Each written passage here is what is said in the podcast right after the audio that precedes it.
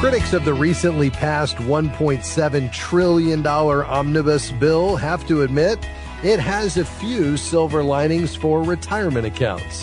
Hi, I'm Rob West. When Congress is involved, you have to take a win whenever you can get it. And the new legislation is a definite win for retirement savers with a 401k, 403b, or Roth IRA. I'll talk about it today, and then it's on to your calls at 800 525 7000. 800 525 7000. This is Faith and Finance, biblical wisdom for your financial decisions. Okay, so we recently talked about how the new spending package passed by Congress contains an important provision for folks with unused money in 529 education savings accounts. 529 money has to be spent on qualified education expenses, and that's always been a sticking point for folks who want to save for their kids' education. If there's money left over or the child decides not to go to college, the 529 plan holder was stuck. Spending it on anything but education draws a 10% penalty. But starting in 2024, up to $35,000 of that money can be rolled into a Roth IRA if it's been in the account for 15 years. This is a big break for parents who put money aside for their kids ahead of their own retirement. The money can also be rolled into the child's Roth account if parents don't need the money. So that's a big win. But the legislation has several more wins for retirement savers. It enables employers to help workers save for emergencies. It helps workers repaying student loan debt and makes retirement plans more accessible to part-time workers. But folks with a Roth account may get the biggest win coming out of the legislation, whether it's a Roth IRA or Roth 401k.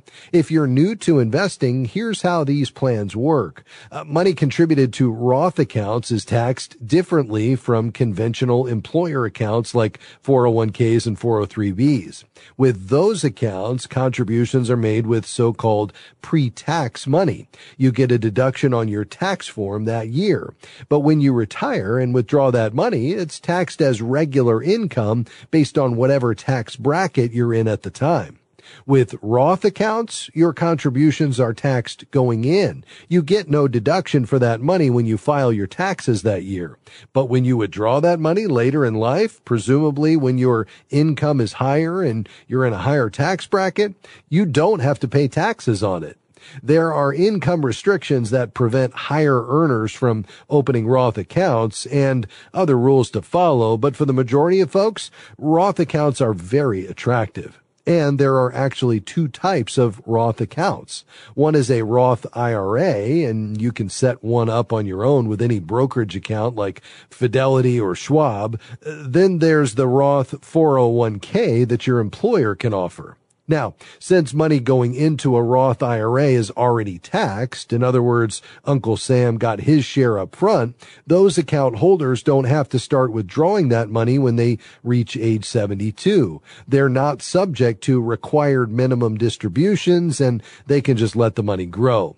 But that hasn't been the case with Roth 401ks. They were subject to the same rules as a conventional 401k. Account holders have been required to begin taking minimum distributions at age 72. Uh, the new legislation wipes out that requirement for Roth 401ks starting in 2024. Another big win for retirement investors. Another win involves matching contributions.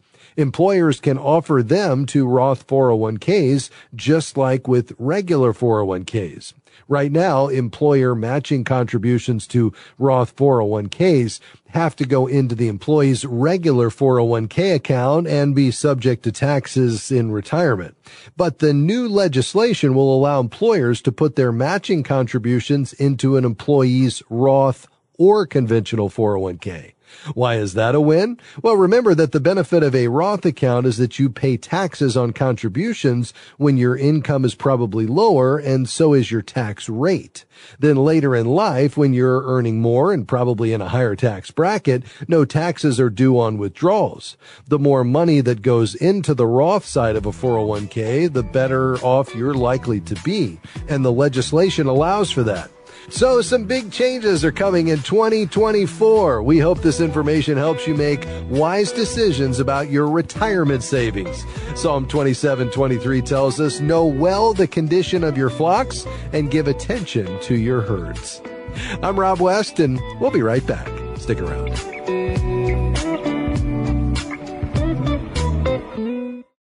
Forty-five thousand. That's how many times Faith and Finance referred a listener to a certified Kingdom advisor last year. And for good reason. These are trusted financial, legal, and accounting professionals who have completed a rigorous certification program to ensure biblically wise financial advice as part of their practice. You can find a local CKA professional in your area by going to faithfi.com and clicking on the Find a CKA button on the homepage. What if buying groceries, gas, or dining out could help change lives? With Christian Community Credit Union's cards that give to missions, you can help spread the gospel, combat human trafficking, and protect vulnerable children with every purchase at no cost to you.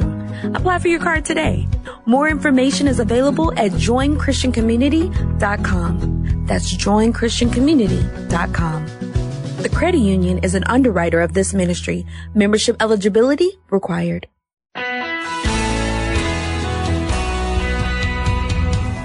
Welcome back to Faith and Finance. I'm Rob West, your host. All right, it's time to turn the corner and take your calls and questions on anything financial. Tell us what you're thinking about. 800 525 7000 is the number to call. That's 800 525 7000. We've got some lines open at the moment, so we'd love to hear from you. We're going to begin today in Grand Rapids, Michigan. Jacob, you'll be our first caller. Go ahead, sir. Hi, Rob. Thanks for taking my call. Absolutely. Um, I just Oh, Jacob, I think we lost you there for a moment. Uh, let's see if we can get you back. Can you hear me? Yes, I can. Okay, great. Um, let's try that again. Go ahead, sir. Okay. Um, I just got married in July, and we're working through budget stuff.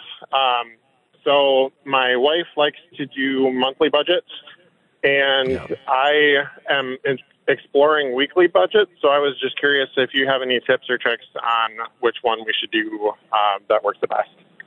Yeah, I mean, my experience is that the monthly budget works a little better, but you can do a hybrid of sorts where you're doing a monthly budget. That is, you know what it takes to fund your household over a month's time. Usually, you know, most bills are going to come in monthly and then you can kind of figure out your discretionary spending for a typical 30 day period. And then you can take any annual expenses or semi-annual expenses and divide them by 12 or by six to figure out how much you should be putting aside. Uh, you know, if you're saving for home maintenance and you want to put away 1% of the home value a year, you can, you know, take one twelfth of that and, and put that aside. And, you know, it just gives you kind of a, a rhythm to focus your spending around, but you can allocate your paycheck if you're using, let's say, the envelope system, either in a physical form or a digital form like we offer in the FaithFi app. You can uh, allocate to your envelopes based on, you know, every paycheck, uh, which gives you the ability, depending on whether you get paid weekly or biweekly or monthly, uh, to take those paychecks and say, okay, we want to, we want to know what we're going to spend over a typical 30 day period and make sure we've got everything captured. But as we get paid, we know kind of out of each check how we're going to fund each of our envelopes. Again whether that's electronic on a spreadsheet or you know in an app like ours or physically where you're actually funding those envelopes we know what's going in each envelope out of every pay period. And that way we can build that around when things come due. Does that make sense? Yeah that does. Um, you you mentioned pulling it out of every paycheck. Is there like do i take a percentage of the paycheck, or how does that um, yeah. how does that work? Like just so I, yeah. so I don't take too much for one thing. Sure. And that would be, you know, it'd be great if everything was due on the last day of the month. And if you can get a month ahead, you know, that would be even better just because you don't have to worry about the timing. But until you get there, it may require you to actually look at when things come due throughout the month and then decide, okay, which things do I need to fund out of the first check and which things come out of the second check and actually, you know, fund it that way. And that's the way we built the FaithFi app. So essentially, if you were to jump jump into the app. You would connect it to your funding accounts, which would typically be your checking account, might be a checking and a savings account or a couple of savings accounts. You'd tell it that you want that to be a part of the balance that's available for funding. And then you'd go up and set, them, set up automatic transfers to happen that correspond with the each, uh, you know, pay period, uh, into and funding from those accounts into each of the envelopes. It's not actually moving money. It's just taking that balance and it's allocating to those digital envelopes. And then as the transactions come in, uh, you actually, it would automatically apply the transactions to each envelope and reduce the amount that's available. If you do that, you know, in a more manual form, you would again, you know, look at all the things that you have to spend on a monthly basis and you'd look at the due dates and then you'd actually, you know, fund those envelopes physically or electronically, uh, you know, based on making sure that the money is available in the envelope when it's needed. And so that might be early in the month for your food category because you got to go to the grocery store or keep gas in the car, you know, for a utility or a credit card payment. Hopefully you're paying that off every month and only using it for budgeted items. You might sync the funding of that up, you know, with, um, you know, the timing of when it's actually due. So it does involve, you know, some, kind of work on the front end just to figure out, okay, what's truly an accurate picture of what we're spending every month? What control system are we using once we have the budget in place to make sure we're controlling the flow of money and getting the dollars to the place we intended them to go. And that's especially true with the discretionary categories. And then what method of control are we going to use? Do we want to use a smartphone app? Do we want to use an Excel spreadsheet or are we actually going to go, you know, more tactile, more manual and, and fund, you know, actual envelopes with cash? Um, which system do you think is going to work best for you guys? I'm not entirely sure. I've um, I've tried to use the iPhone apps a little bit before, and they work for a short time, but then I just I guess I lose the the traction on it. So I've yeah. recently developed a spreadsheet type one, and I'm kind of thinking that and maybe envelopes yeah. might work for us, but we'll see. Yeah. Yeah, I think the key is to find something that works for you, regardless of who you decide is going to be the bookkeeper, Jacob, between you and your wife. You know, whoever is probably more detail oriented, maybe enjoys finances a little more than the other. You make decisions together. You set the budget together. You use it as an instrument of peace and unity in the marriage, but one person is the bookkeeper. And I think, you know, the system that you use is probably going to be what works best for both of you and the bookkeeper in particular. Uh, if you want want to try another smartphone app just to see if this one might work for you, uh, the FaithFi app that we spent a couple of years developing and have a team of developers constantly improving it is built on the digital, well, it's built on the envelope system in a modern, simple digital expression. And um, we have a team of people that uh, would be delighted to kind of walk alongside you to help it, help you get it set up and get it working well for you. We've got, you know, thousands and thousands of our listeners using it every day. So uh, if you want to get give that a shot, I'd be happy to give you a six month pro subscription. But if you want to go more with the physical envelope, the key is what works best for you. And to your point, what are you going to stick with?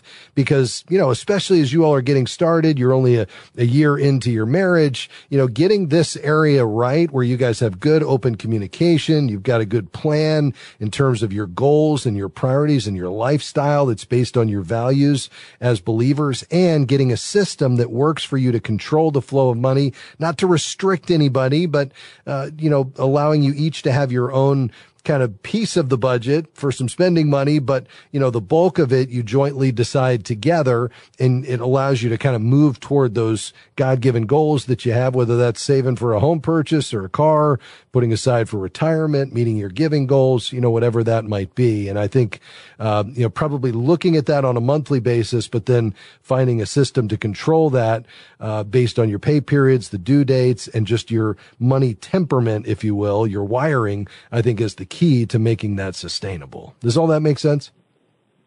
Definitely does. Thank awesome. you very much. I appreciate You're- it. You're welcome. Hey, as our gift to you, I'd like to do two things for you, Jacob. Uh, if you hold the line, we'll get your information. I want to send you a copy of Howard Dayton's book, Money and Marriage God's Way. It's a great resource. Maybe you and your new bride can uh, sit down and read through that a chapter at a time, uh, you know, maybe a chapter a week, and just use that as the basis for a discussion to talk about how you can really understand God's heart and design for money and marriage. Uh, I'd also like to give you that six month pro subscription to the MoneyWise app and now called the Faith FaithFi app and see if uh, that might be a good resource for you. And again, our team at no cost would be happy to walk alongside you with some Zoom meetings to get all that set up. So stay on the line. We'll get your information and get all that right out to you. God bless you, my friend, and congrats on your marriage. Hey, Jack, Alex, Susan coming your way next. Stay with us. We'll be right back.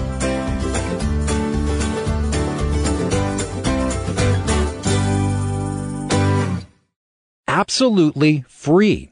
We know you've learned to be suspicious of those words, but really, you can get biblical financial wisdom delivered to your inbox absolutely free. Articles, videos, podcasts, and special offers on biblical resources.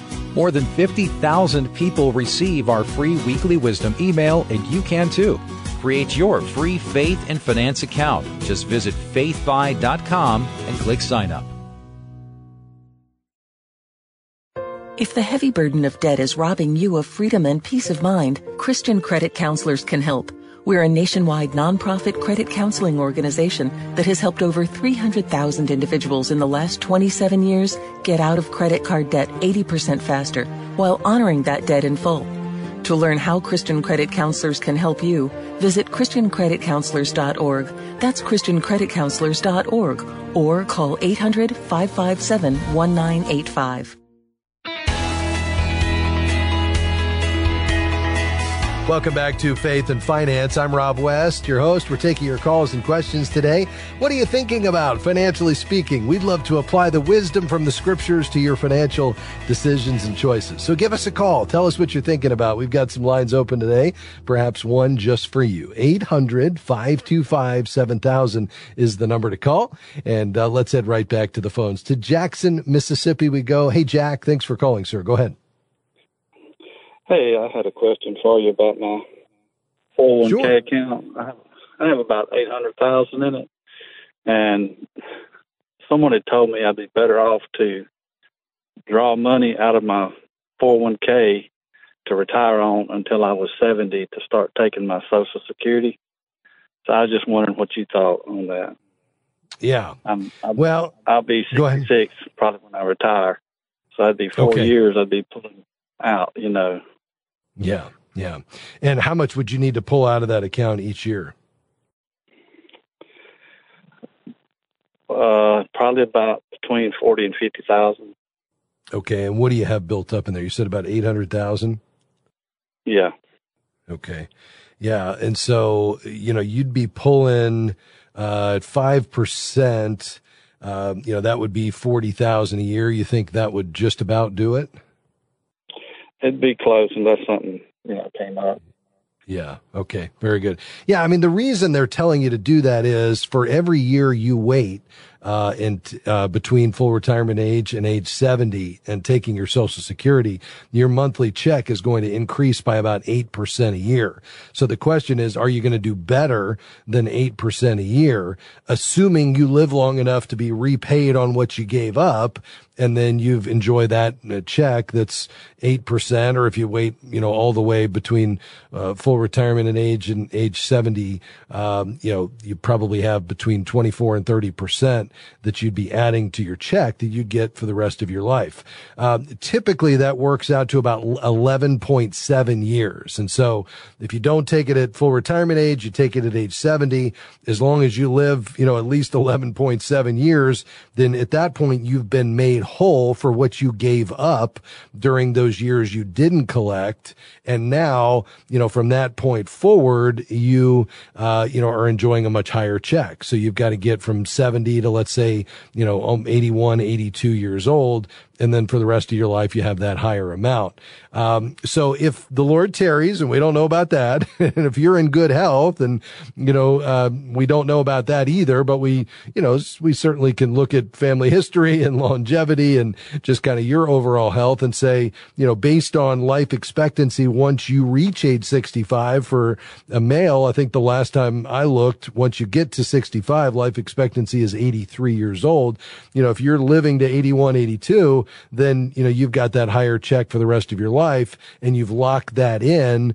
So once you're made whole, the question is, would you have done better with your 401k, uh, you know, invested? Well, you're certainly not going to get a guaranteed 8% in the 401k, whereas you are with social security.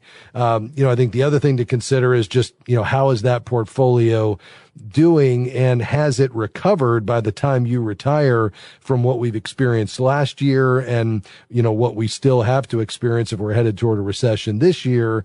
And I think that would be another consideration is, you know, are you comfortable locking in any of those losses and, you know, starting to take that out. But again, it's only 5% a year, maybe 6% a year. So I think, you know, you probably should be in pretty good shape. The idea would be that you'd invest that in such a way that you could offset that.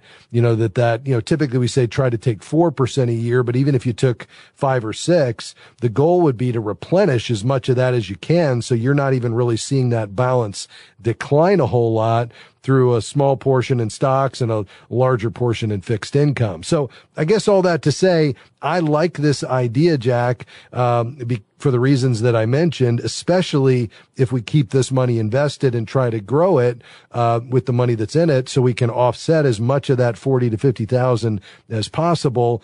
And you know, if you're in good health and uh, the Lord still has you here for a while, then uh, you know you'll lock in those eight percent increases on your Social Security. Does all that make sense?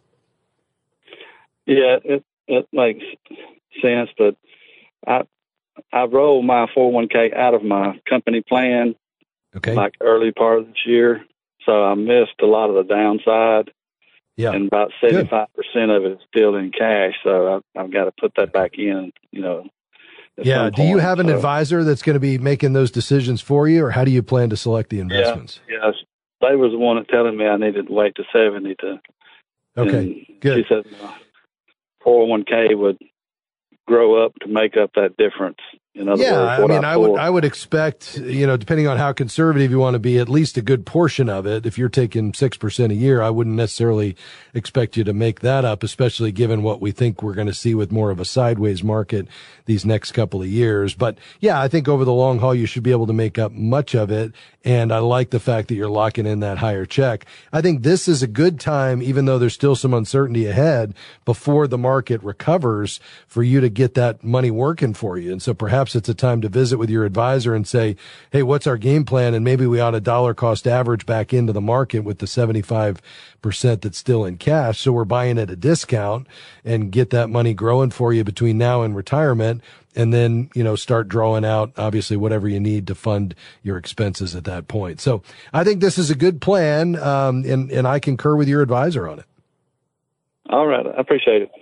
All right. Thanks for calling. We appreciate you uh, checking in with us today. A quick email. Harvey writes and asks, how can we contribute to ministries anonymously and still have a record of our giving for income tax purposes? Yeah, this can be challenging if you're giving, uh, giving direct to the ministry because they don't know who to issue the contribution statement to and therefore you can't deduct it. Here's a way around that. A giving fund at the National Christian Foundation, essentially a donor advised fund. You'd make a gift to your donor advised fund You get the contribution receipt, which you can use for the IRS, and then you'd grant it out at whatever time frame you want and to whatever ministry or charity you want uh, and you can do that anonymously. So that's one way to do an anonymous gift and still be able to claim it on your taxes if you itemize. Well, that's all our time for today. But before we go, I want to say thanks for spending time with us today. Thanks for your calls. Thank you for listening and thanks for being a faithful supporter of this ministry. You know, beyond the broadcast, we have an entire team of contributors and web designers and media producers working each day to produce tools and content to help you be become a better biblical money manager. And none of that work would be possible without your financial support. We offer a lot of it for free, and that's only because of the generous gifts from listeners like you. If you're not yet one of our financial partners but would like to be, would you visit our new website, faithfi.com? That's faithfi.com. Then click the give button to sign up, and we'd certainly be grateful. In the meantime, please set a reminder on your phone and make plans to join us again next time. I'll be here, and I hope you will be too, for the next edition of Faith and Finance. We'll see you then. Faith and Finance is provided by FaithFi and listeners like you.